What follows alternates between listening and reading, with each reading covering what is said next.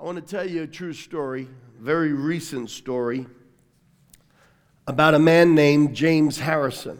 James Harrison's an Australian. And uh, James Harrison, when he was 14 years old, around 1951, had to have uh, his chest opened up and they removed the lung. And he had to receive 13 units of blood. When he finally came to, his dad had explained to him that many people generously donated their blood so that he could live. How many of you know blood saves lives? Amen. Absolutely. And so this young man was so impressed that at the age of 18, he, he had decided at 13 that when he reaches 18, he wanted to be a blood donor. Had to be 18 in Australia to donate blood. And so he started donating his blood. Well, there's a disease that affects unborn children and uh, if they survive, uh, it affects them and leaves them somewhat brain damaged after birth. It's Rous disease. And uh, while James Harrison was donating blood, they found that um, while thousands, it says here, thousands of babies in Australia were dying every year due to Rous disease, others suffered permanent brain damage. Well, James Harrison's blood had a rare life saving antibody. They don't know how it came about. Maybe it was somehow the combination of all the different blood donors, but this man had a very, very rare life saving antibody in his blood. And when he found that out, they, they actually use his blood to create a vaccine. And every vaccine that is created has to be made from his blood. He has donated blood well over a thousand times. He is now 81 and he can't donate blood anymore. But according to all the news articles I read, he has saved 2.4 million unborn babies.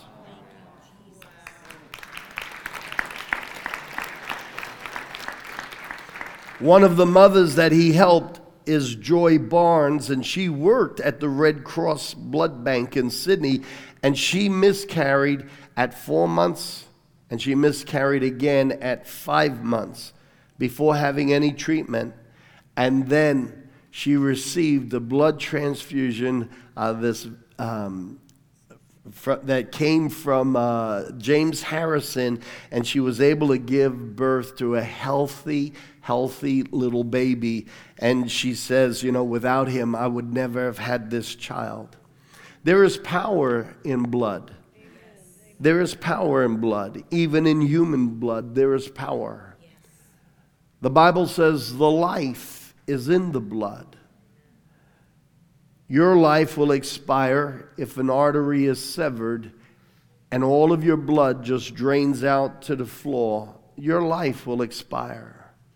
Everything about you that creates humor, everything about you that creates memories, everything about you that is so unique flows out of existence as that blood is dispersed and it leaves your body.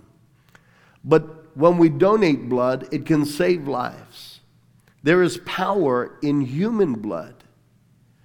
Blood has the ability to speak while you and I don't hear it.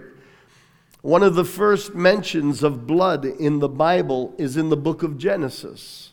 And in Genesis chapter 4, verse 10, there were two brothers, Cain and Abel. And uh, Cain was very envious of his brother Abel. And God was blessing Abel because he had a right heart. And Cain, well, God wasn't blessing him because his heart was wrong. It's so easy to point a finger at our circumstances, it's so easy to make our uh, environment the reason why we are the way we are. But God expects each and every one of us to take accountability, and if we trust Him, He can change us enough that it changes our environment. And so here was Cain with a very poor attitude, and he'd bring offerings to God. And the Bible made it clear that God didn't look with favor on his offerings. But on Abel, God was very pleased because he had a, a right attitude in his heart. It's not what you do, it's how you do it. The motive that is in your life. And so Cain takes his brother out to the field, and the Bible says he slayed him. It was the very first murder. And Abel's blood just poured out and soaked out into the ground. And in verse, four, uh, verse 10 of chapter 4, God says, The Lord said, What have you done? Listen, your brother's blood cries out to me from the ground. You and I don't hear blood speak, but according to God, blood speaks. And He hears the cry of blood. He hears the cry of injustice. He hears the cry of guilt and condemnation. And the blood of Abel was crying to the heavens for justice and condemnation on his brother. But I want to tell you something today. I think, you know, there are so many things we can do wrong, but it doesn't matter what we do wrong, every sin is equal in God's eyes, and sin will separate us from God. But in Hebrews chapter 12, verse 14, uh, verse 24, it says, But you have come to Mount Zion. You've come to the city of the living God, the heavenly Jerusalem. You've come to thousands upon thousands of angels in joyful assembly. Stop. You realize we're worshiping here, and there might be a couple of hundred of us, but we are surrounded by thousands of angels. Thousands upon thousands of angels came down and worship with us today. We may not hear our blood speak, we may not see angels sing, but the spirit world is very real. It goes on to say, you have come to the church of the firstborn, whose names are written in heaven. That's you. You are the church of the firstborn. What does that mean? Jesus Christ, the firstborn after the first Adam, he became the last Adam. And we are born into Christ. And so we're born again. We are firstborn. You know that not one person can be born again and be a second born in God's family? Every one of you that get born again, you're the first child. You're the firstborn. And with the firstborn comes blessings and rights. And so the Bible says, You have come to the church of the firstborn whose names are written in heaven. If your names are written in heaven, give me a wave, give me a shout. Come on, put your hands together, clap. Amen. He's talking about us. He says, You have come to God, the judge of all, to the spirits of the righteous made perfect. Verse 24, here we go. You've come to Jesus Christ, the mediator of a new covenant, and to the sprinkled blood that speaks a better word than the blood of Abel. God said to Cain, Your brother's blood is crying out to me. Can you hear it? God said. Blood speaks. We have become so dull in spiritual hearing, we don't hear it. The thought of blood speaking is comical to us, but yet we'll flip the t- TV channels over until we come to the dog whisperer. And we'll believe the guy can talk to dogs and horses and everything else, and maybe he can. But before I believe that, and I'm not saying it's not true, I'm going to believe the Word of God. Amen. Blood speaks. And God's saying to Cain, your, blood, your brother's blood is crying out for justice. Your brother's blood is crying out from the ground. And then comes Jesus, God in the flesh, and he sheds his blood. And God makes this statement you have come to Jesus Christ, the mediator of a better covenant. He has opened up a new way of living, and His blood speaks louder, than the blood of Abel. The blood of Abel cries out for judgment, it cries out for justice, and every one of our sins and everything we've ever done wrong cries out in the heavens, and our wrong actions and our wrong deeds, whether it's the spilling of blood or not, it cries out. It's a record that speaks in the heavens. But I thank God that when Jesus was on the cross and he said, It is finished, the blood that he shed cries out in heaven and it cries out mercy, it cries out forgiveness, it cries out grace, it cries out God, save them. And irrespective of the things that we may have done wrong, the blood of Jesus speaks louder than our testimony of mistakes. Every one of us has a testimony of mistakes. Every one of us has a book of things that we've done wrong, if nowhere else, at least in our memory.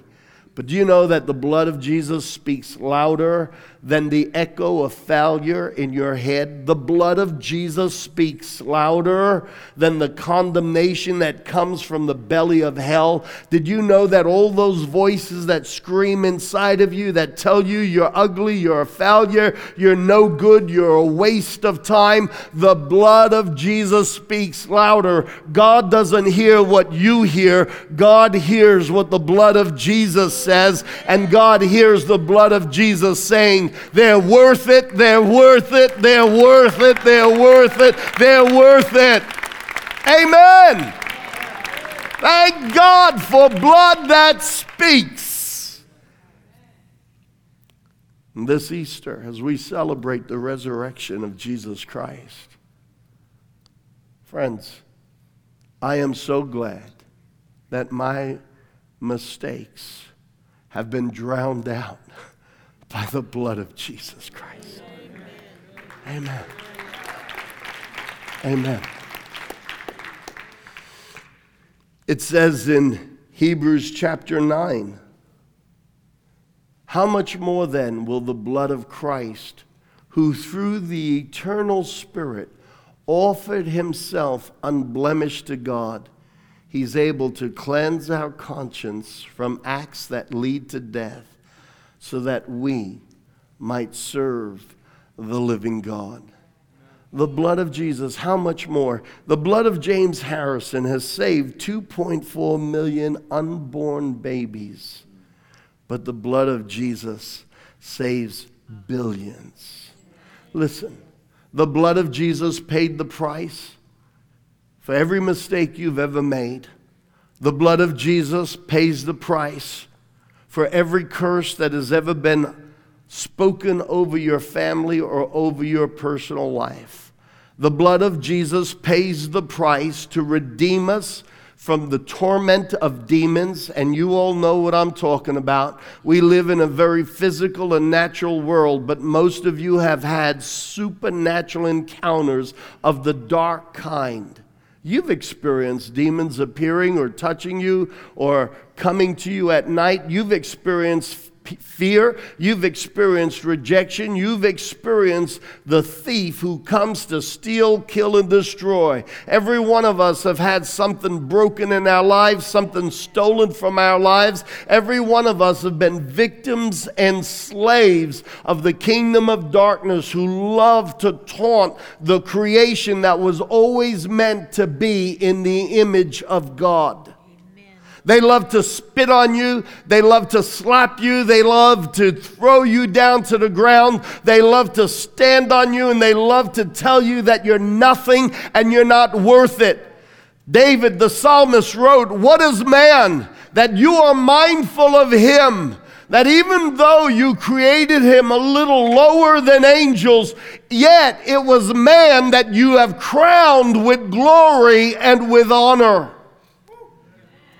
fallen demon angels look at humanity and they see what we don't see. You see, there are things that are heard in the spirit realm that we don't hear in the natural realm. There are things that are seen in the spirit realm that we don't see in the natural realm. And demons look at human beings and they look at them and see the potential of God's destiny on your shoulders and on your head. And they go out of their way because they are envious of the glory and the power that God destined for you. And so they steal, kill, and destroy.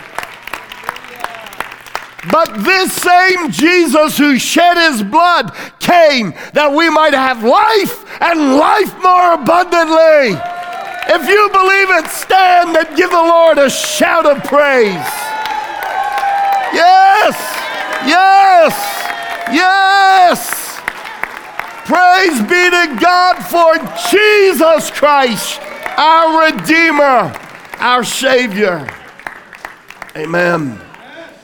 Can take your seats. How much more then will the blood of Christ heal you? How much more will then will the blood of Christ save you? How much more then will the blood of Christ forgive you? How much more then will the blood of Christ break the chains of darkness off of you and set you free from the powers of hell? How much more then will the blood of Jesus clothe you and cover you and make you a son of God? How much more then will the blood of Jesus raise you up to heavenly places and give you the legal right to be seated there with Him. How much more than the blood of Jesus? Amen. Praise God.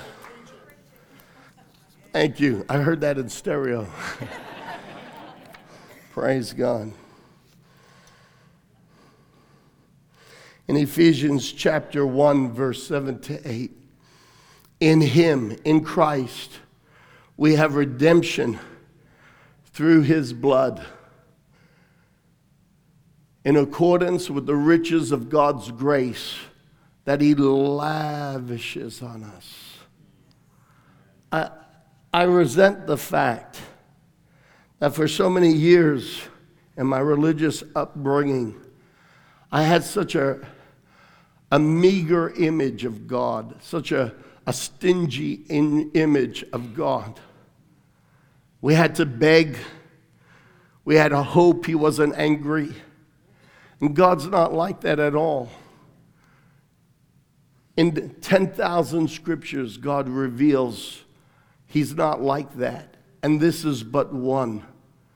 In Christ, through we have redemption through His blood the forgiveness of sins in accordance to the riches of God's grace, not in accordance to how well you get your act together. Amen. Not in accordance with whether or not you deserve it, but in accordance with the riches of God's grace. Listen, everything is relative. One person will say, I have a lot of money. Another person will say, I don't have much money. And the guy who says, I don't have much money has $5 million. And the guy who says he has a lot of money has $100,000. Everything is relative. When God says, by the riches of his grace, let me show you how relative that is. He paves his streets in heaven with gold and those are just the streets. According to the riches of his grace, he has lavished on us everything that the blood of Jesus breaks forgiveness, healing, deliverance, redemption, and the rights of sonship. The Apostle John in his Gospel of John says, To everyone who believes on him and receives him, he has given them the right to become sons of God. I love that. I love that. I love that. I am proud and happy to be the son of Alfonso Scarello and Mary Scarello. Alfonso is already gone to be with the Lord more than 20 years ago. And Mary Scarello, well, she's 95 and aging well. I'm proud to be their parents. Flaws and blemishes in them and 10 times more in me. I'm proud to be their kid. I'm proud that they're my parents. But I want to tell you, I am absolutely flawed that God would make me a son and make us sons. We are sons of the Most High. We are risen up with Jesus. If today is Resurrection Sunday, Jesus did not rise to the heavens by himself. The Bible says he took us and we are seated with him in heavenly places. So while we celebrate his resurrection, he's celebrating our resurrection. Amen his victory over the kingdom of darkness. It's not even that he had a victory over death itself. No, we need to put things into context. We need to put things back into perspective. We're not celebrating that the same guy who could raise someone from the dead managed to raise himself from the dead. No, what we're actually celebrating is that this paschal lamb, the Son of God, entered into the belly of hell to face mano a mano every demon that has ever and ever intended to hurt a human being. And on his weakest day, talk about a bad hair day, on his weakest day, this Christ goes into the very belly of hell and goes face to face with Satan himself, surrounded by all of Satan's arch demons. And on his worst day. Yeah, somebody said it for me in the back. Thank you, Manny. But on his worst day, Jesus Christ single handedly caused every one of them to bow down. You, you see, we say, King of Kings, many crowns are on his head. Why? Every demon he conquered had to surrender their crowns. And the demon of cancer, the demon of depression, the demon of rejection, the demon of misery, the demon of death, the demon of a self-loathing, every one of them, that demon of, uh, of, of hate, that demon that uh, harasses you, every one of them had to bow their knee to Jesus and he took their crowns. He is Lord of lords and King of kings because he has come to set the human race free. He has come to raise us up. He has come to restore us back to the image that God always intended us to be. I am not a failure. I am a son of God. I am not a mistake looking, looking to happen. I am God's destiny unfolding on the earth. Hallelujah! The Bible says, Christ in you, the hope of glory. I'm not just forgiven, you're not just forgiven. We are transformed by the power of the blood of Jesus Christ. Can I get an amen? Would you all stand with me? And if the worship team would come forward right now, thank you, worship team. You have in the seat in front of you the railing just beneath the seat. You'll see a little cup. If you've never done this before, just bend the tab slightly and you'll see as you pull at it, there's a little fine film that will pull back allowing you to take hold of the wafer. And then, if you take the larger tab, you can pull it back and it will give you access to the, the juice that comes from the grapevine. Today, we celebrate the blood that speaks better than all of your sins, the blood that speaks louder than all of our mistakes, the blood the blood that speaks louder than the taunts of Satan. I'm so glad that when the accuser of the brethren stands before God and he talks bad about me, and sometimes he talks bad about me because he's got inside information. I don't always do it right.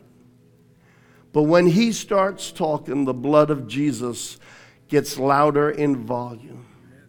The accuser of the brethren stands before God day and night. But if you have asked Jesus Christ into your heart, if you've asked him to be your Lord and Savior, while Satan can bring fact sheets about your life, the truth is the blood of Jesus drowns him out. And all God hears is forgiven, redeemed, saved by grace. Hallelujah. What a powerful, powerful thought. Jesus said, This is my body. Yes, it's just a wafer. Doesn't taste great, not like Italian bread. It's symbolic. This is symbolic. Remember my body that was broken for you. 39 lashes till they made his back a straw of bloody mess. But he said he did it because you were worth that. He did it because you were worth that. He did it because you guys are worth that. When you're on the, had to pull off the road because your heart was going crazy and you were just seconds away from dying. Jesus said, Dad, that's why I let them whip my back so that Jessica could live and her husband Chad could have his wife and kids. You're worth it. You're worth it. You're worth it. You're worth it. The blood of Jesus says you're worth it. And when we celebrate this Christ, as we celebrate Him and say He's worth it, the very emblems speak of His blood and body that says we're worth it. We are in Christ and Christ is in us. We celebrate Him and He celebrates us. I ask you to take this wafer right now and as you eat it, remember that Jesus paid a price for your redemption. No demon has the right over you. Listen, when you leave this place, even in a month's time, and the devil comes to you and he's knocking on your door, you say, Shut up, get out of here. You don't belong at this address. You know, the, the night I was given the phone number and email address of the co producer, I didn't even open up the email. It was sent to me that morning at about 3 a.m., 4 a.m. in the morning. A demon walked into my room. I was asleep. I felt fear coming up my legs, and I opened my eyes, and my body was paralyzed. I've been there before. I knew what it was. It was a demon. And I started in my head, I couldn't even talk. I could only think, and I'm rebuking this demon. I rebuke you in the name of Jesus. And he left, and movement and speech came back to me. And I was so angry. I said, How dare you touch a son of God? I cover myself with the blood of Jesus Christ. Before you touch me, you got to put your hands all over the blood of Jesus. I slept peacefully that night and every night since then. But I want you to understand that when the enemy comes knocking, you can either believe him with all of his lies. Yeah, I got cancer. Yeah, I'm going to die. Yeah, bad news. Or you can say, no, you have no right coming to this address. There is blood, the blood of Jesus over my doorpost, and there is blood of Jesus all over my body. Hallelujah. Can I get an amen? Come on, give the Lord some shout. So let's take the bread and let's eat it in remembrance of our Savior.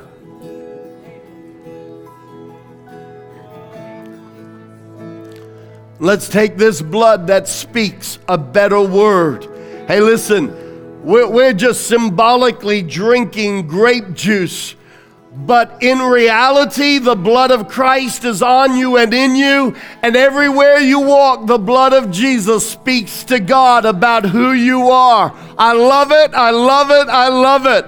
For years in my head, I heard condemnation, I heard rejection, I heard all these miserable thoughts. But now the blood of Jesus covers me, and I understand everywhere I walk, the blood of Jesus sings in the heavens over me and over you. Come, let's drink the blood that speaks a better word. Thank you, Jesus. Amen. Thank you, Jesus.